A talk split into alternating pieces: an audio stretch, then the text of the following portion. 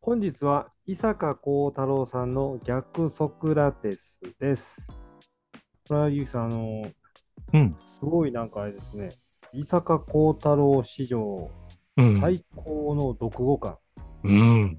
ぐらい読語感、読語感っていうのが初初ワードなんですけ どね、さあ、これはどんな感じなんですか終わった後の感想なんかね、読んだ後、じわっといいなって思うみたいな小説になってて、はいはいはい。で前に宮部みゆきさんの時に、もうちらっと喋ったけど、宮部みゆきさんの時は、ハートウォーミングな小説で、読語感がすごくいいねみたいな感じだったんだけど、うこれは短編が5つ入ってるんだけどうん。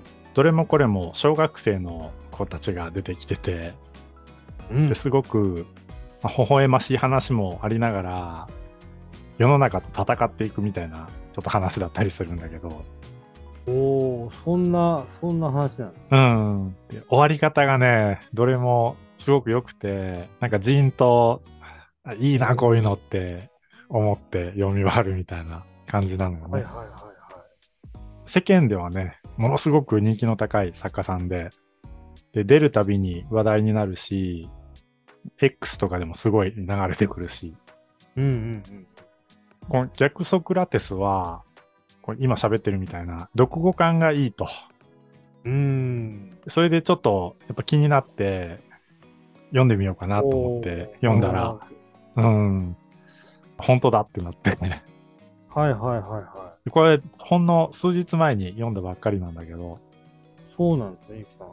うん、これは2021年本屋大賞ノミネートうん、あだから本屋大賞のノミネートだから、まあ間違いないですよね、こあれ。間違いない。本屋大賞は、あの、 数あるうん、間賞の中でも最も間違いがない。違い ない。本が大好きな人たちが決めてそうそるうかがら。選んでるもんね。うん、これは間違いないですよね、これね。うん、この逆ソクラテスですが、5編の短編からなってまして、うん、あゆきさんがさっき言ったように、いずれも小学生が主人公ですと。うん、で1作目、カンニングから始まった作戦は、クラスメートを巻き込み、思いもよらぬ結末を迎える。2作目、足の速さだけが正義ではない。走るのが遅い少年は、運動会のリレー選手にくじ引きで選ばれてしまう。うん3作目、最後のミニバスケの大会。5人はあと一歩のところで負けてしまった。でも戦いはまだ続いているのかもしれない。アンスポーツマンライク。うん、 4作目。親だって人間だ。非オプティマス。で最後5作目。最終的には真面目で約束を守る人間が勝つんだよ。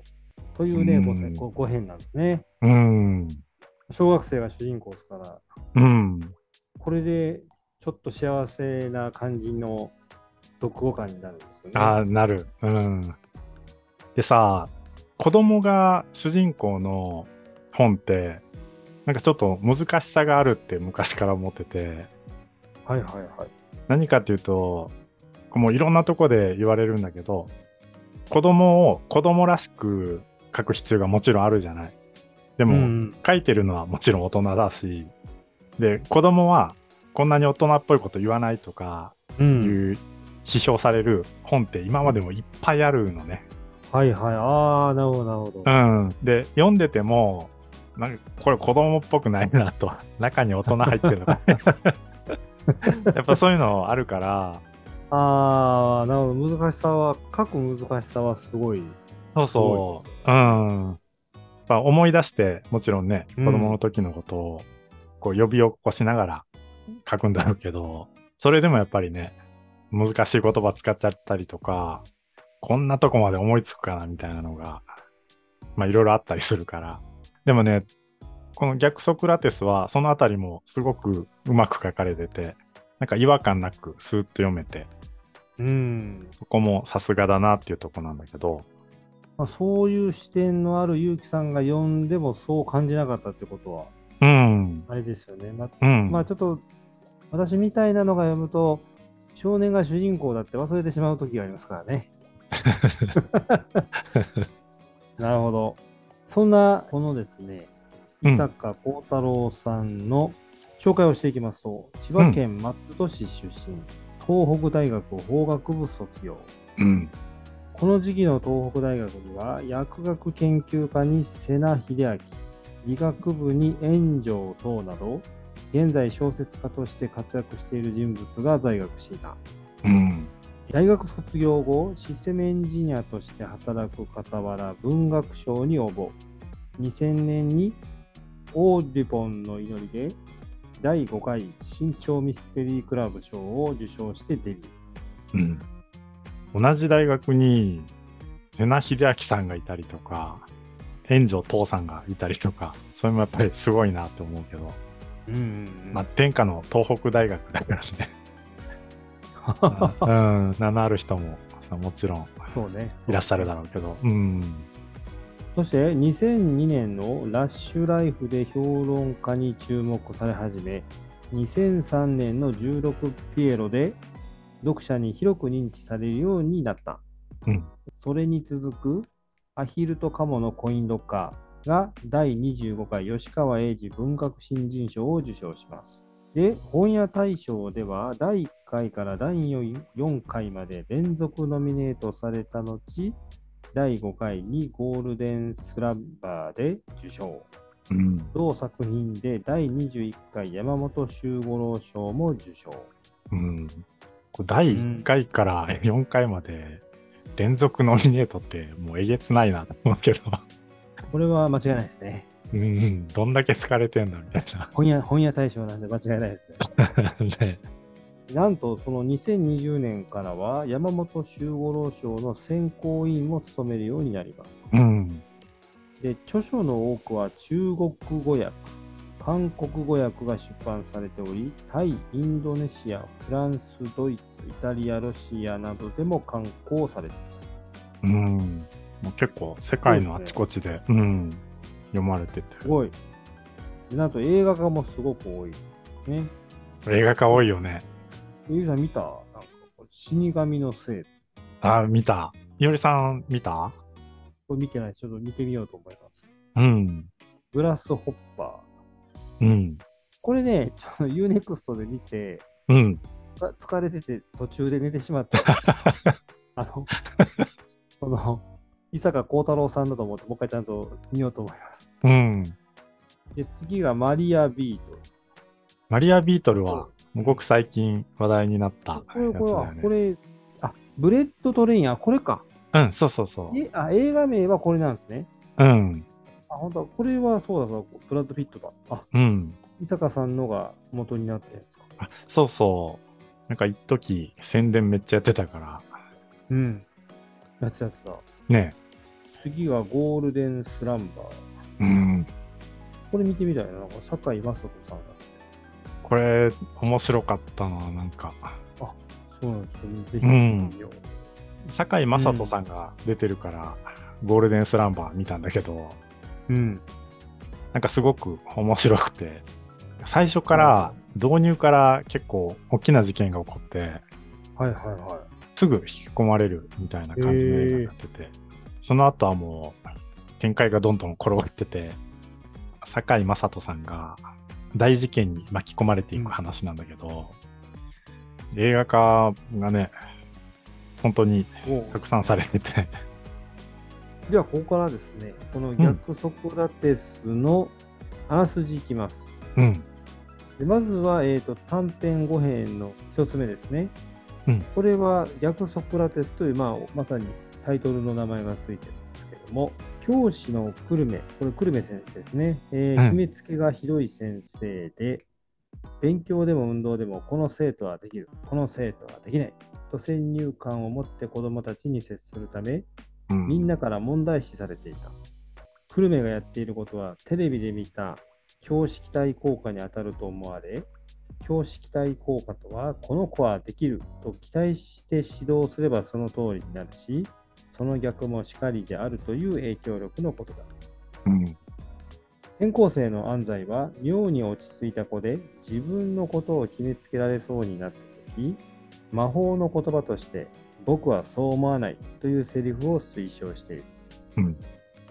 転校生の安西がリーダーとなり、上から物を言う鬼滅め教師の先入観を崩そうと、カンニングの作戦を練って主人公たちを巻き込んでいく。先生から軽んじられている草壁くんにテストで高得点を取らせて、先生の価値観をぶっ壊そうとするのだが、うまあ、てんんてんてんと。そこれこまが で、うん、すっごいよくできてて、 そうなの。うん、なんてよくできた話なんだと。も小学生の頃かな、僕うん、あんまりこう子供っぽい小学生ではなかったなと自分で思ってて、う、うん、何かっていうと、先生ってさ、やっぱ絶対的に偉いじゃないはいはいはい。もうはっきりと先生が上で子供が下じゃない。うん。その構造が不公平だなってずっと思ってたのね、うん僕自身ね。さすがです。 杉さんちちょっとこう、車に構えた子供だったというか、ょっともうちょっとデストロイヤーで来てほしかうった。ん。でさ、忘れ物したりするじゃない子供だって、はい。で子供は先生に謝らないといけないじゃない忘れましたと。ごめんん。なさいって言って。先生も忘れるときあるじゃないうん。先生は一体誰に謝るんだろうと誰に忘れ物をしたことを怒られるんだろうって思っててなんかおかしくないかなってずっと思ってたんですなるほど。 まあでも、こういう決めつけとかはやっぱありますよね。だから言われてみるとこういう気持ちだったな。うんある絶対あるあるよね。このシチュエーションはありますよね。うんで子供の頃から僕自身も漠然となんかおかしいなって思ってたうんような部分を逆ソクラテスですごくこう突っ込んで書いたんだよね。 うん。これはなるほど。うん、この第1編目はこう典型的なもう本当に上からものを言ってくる決めてかかってくる先生自分が正しいとはいはいはい。自分の言うことはもう間違いないからお前たちは言うことを聞けみたいな先生なんだけどまさに子供だった僕たちかなちょっと違和感を覚えていたような、典型的な先生が出てきてでその人に対抗しようと思って子供たちが涙ぐましい努力をするっていう話なので 戦いなのかなある意味で。いやーでもよくできてますよね、これね。うん。そこがやっぱり読んでても応援したくもなるし、あの時の僕らの気持ちと同じだから、頑張れみたいに思って読むし、なるなる。うん。その辺が結構こう、うん。うん昔のことも含めてね、こう読者をくすぐってくるところなのかなと思って。なので、僕自身も、もう最初のこの第一編から、すごい面白かったんだけど、うんこれは引き込まれますよね。うん。じゃあ短編2作目は「スローではない」というタイトルですね。うん小学5年生の運動会、かけっこのリレー、早い子を集めた A チームとくじ引きで決まった B チームに分かれる。B チームには足足が遅い僕と同じく遅い村田さんが選ばれてしまった。うん。 A チームの渋谷綾は女王様気質の子で、自分は足が速い方だというのをいいことに、頑張って練習している B チームに向かって、ちゃんと練習してるのだの、ビリになったら謝ってよねだのと悪口を言ってくる。うん。果たしてリレーの結末は、うん。まあ、めっちゃ小学生あるあるですよ。あるあるだね。 絶対選ばれたくない。うもうね、足の速い順にかっこいいんですよ。ん。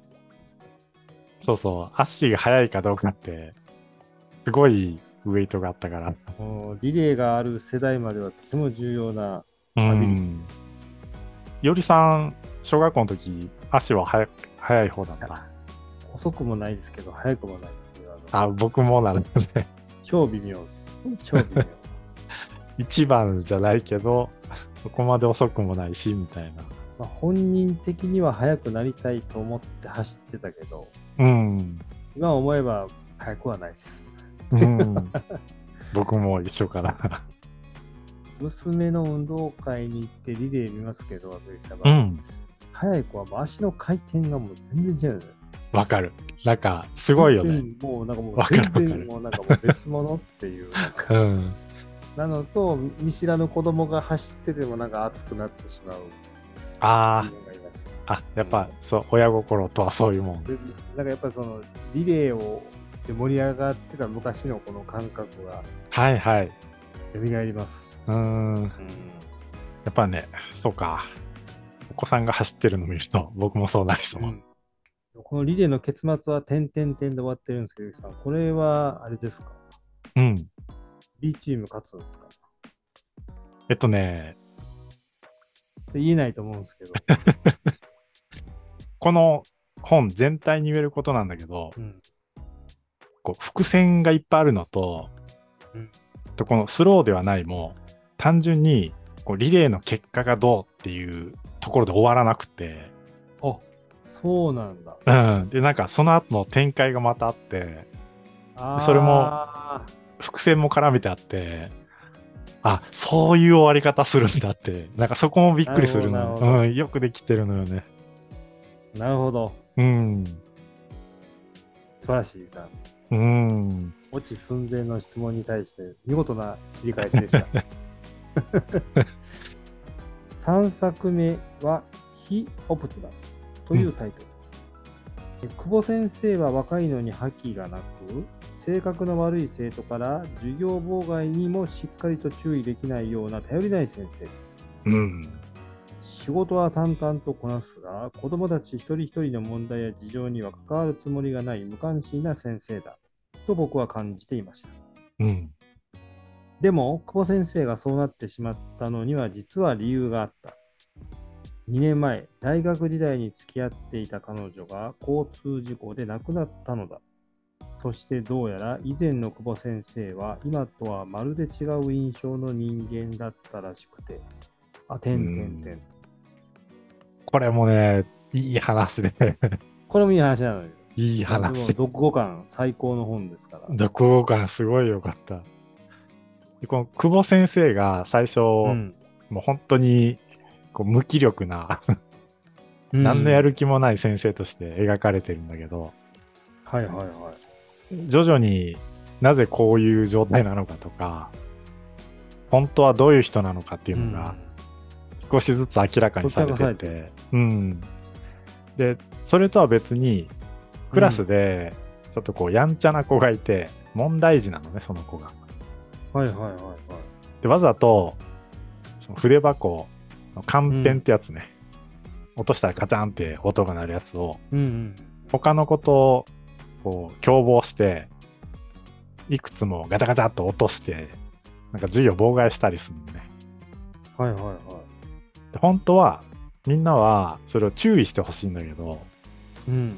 こう久保先生は注意してくれなくてあんまりうんうん頼りないなみたいな印象なのになんかそれが少しずつこう違う方向に向かっていくみたいな話ででこれも無気力な先生がどうなっていくのかなって思いながら読んでたんだけど、うん。うんうん最後にこうメッセージ性みたいなこと言う場面があってなんかそこがすごく印象的であそういうとこに結びついて終わっていくんだみたいなのもうん。うんこれも僕自身ちょっと想像のつかないような展開になってて、さっきのその子供目線かな。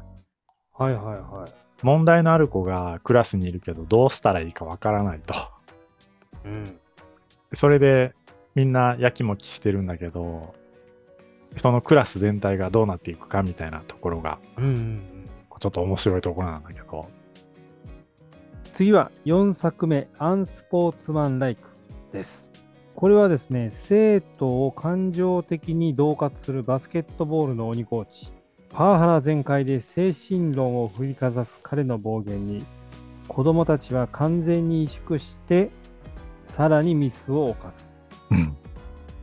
一方で穏やかな副コーチが理論的な技術を冷静に指導し始めると子どもたちはたちまちプレーが良くなるのだバスケの試合当日僕たちは残り1分で3点差を追っていたいつも良いところで決める俊介がシュートを決めあと1点差チャンスで僕にボールが回ってきたのに何もできずに時間が過ぎてしまった残り時間あとわずか追いつけないと思った俊介が苦し紛れにアンスポーツマンライクファールをしてしまううん。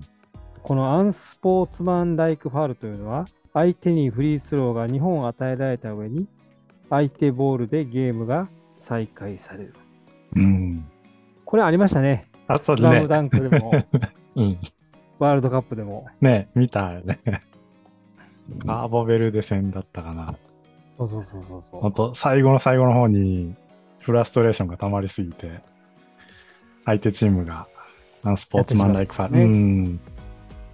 バスケに限らないと思うんだけど、さっき言ってくれてた、威圧感のある先生かな、指導者だったり、あとはね、チームメイトが、そういう子がいたりする場合もあって、う。うん。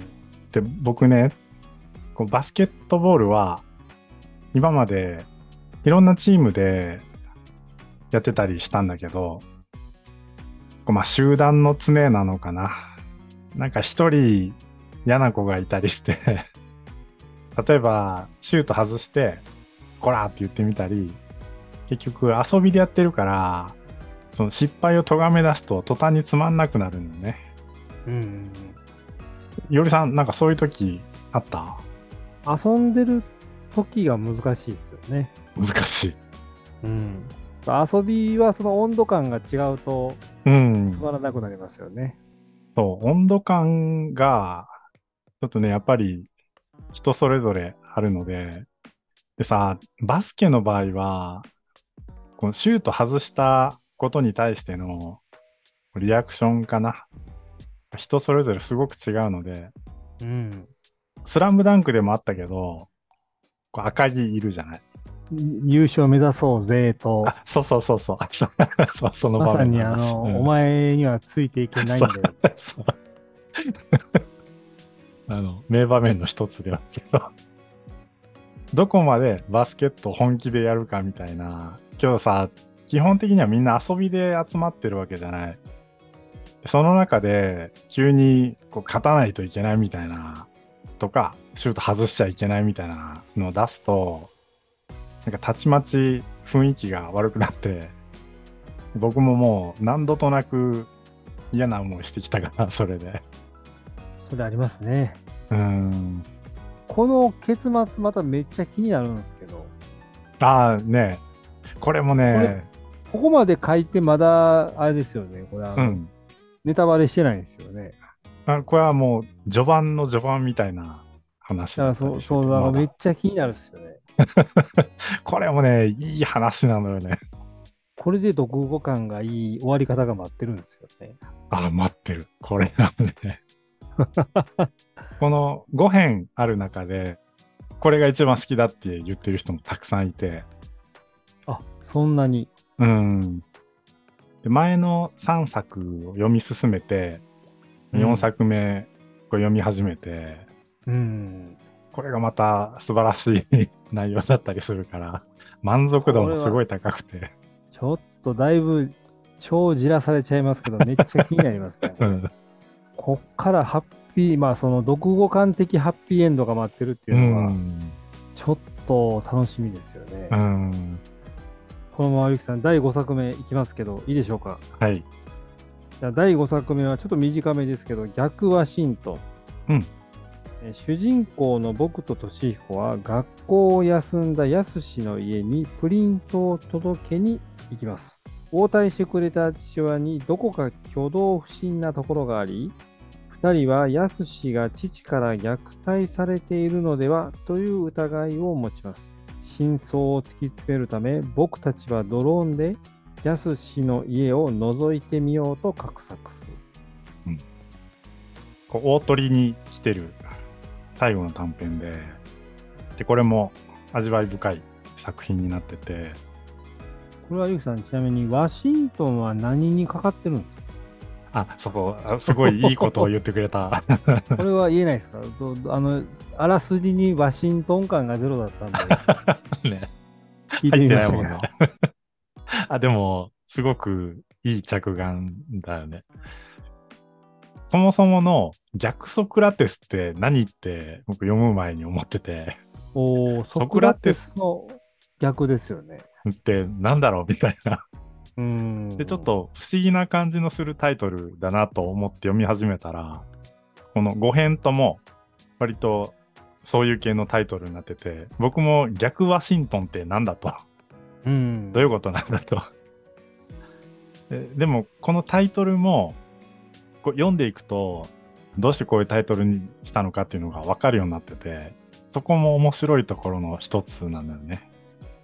まあ、ソクラテスは哲学者なので、うん。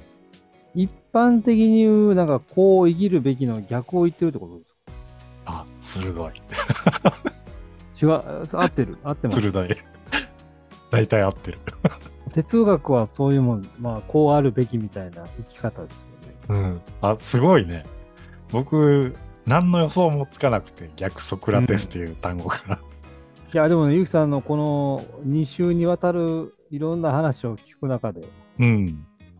私の 考察として は、そういうことなのかなって。大方合ってる、それ。 すごい。ただワシ、ただワシントンだけがね、なんかその、ジョージ・ワシントン、うん。ワシントン みたいな。いの逆ってなんだろうみたいな感じだもんね。や、そうそうそうそうそうそう。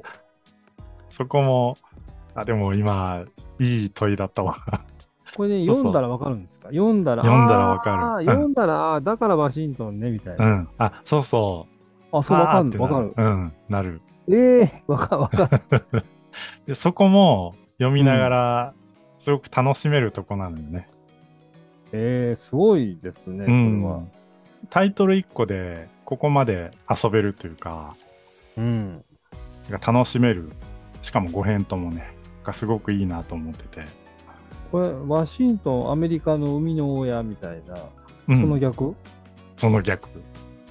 ゆうきさんの見事な寸止 め、じらし系見事な解説でございました。これちょっと読んで体験してもらえたらなと思ってます。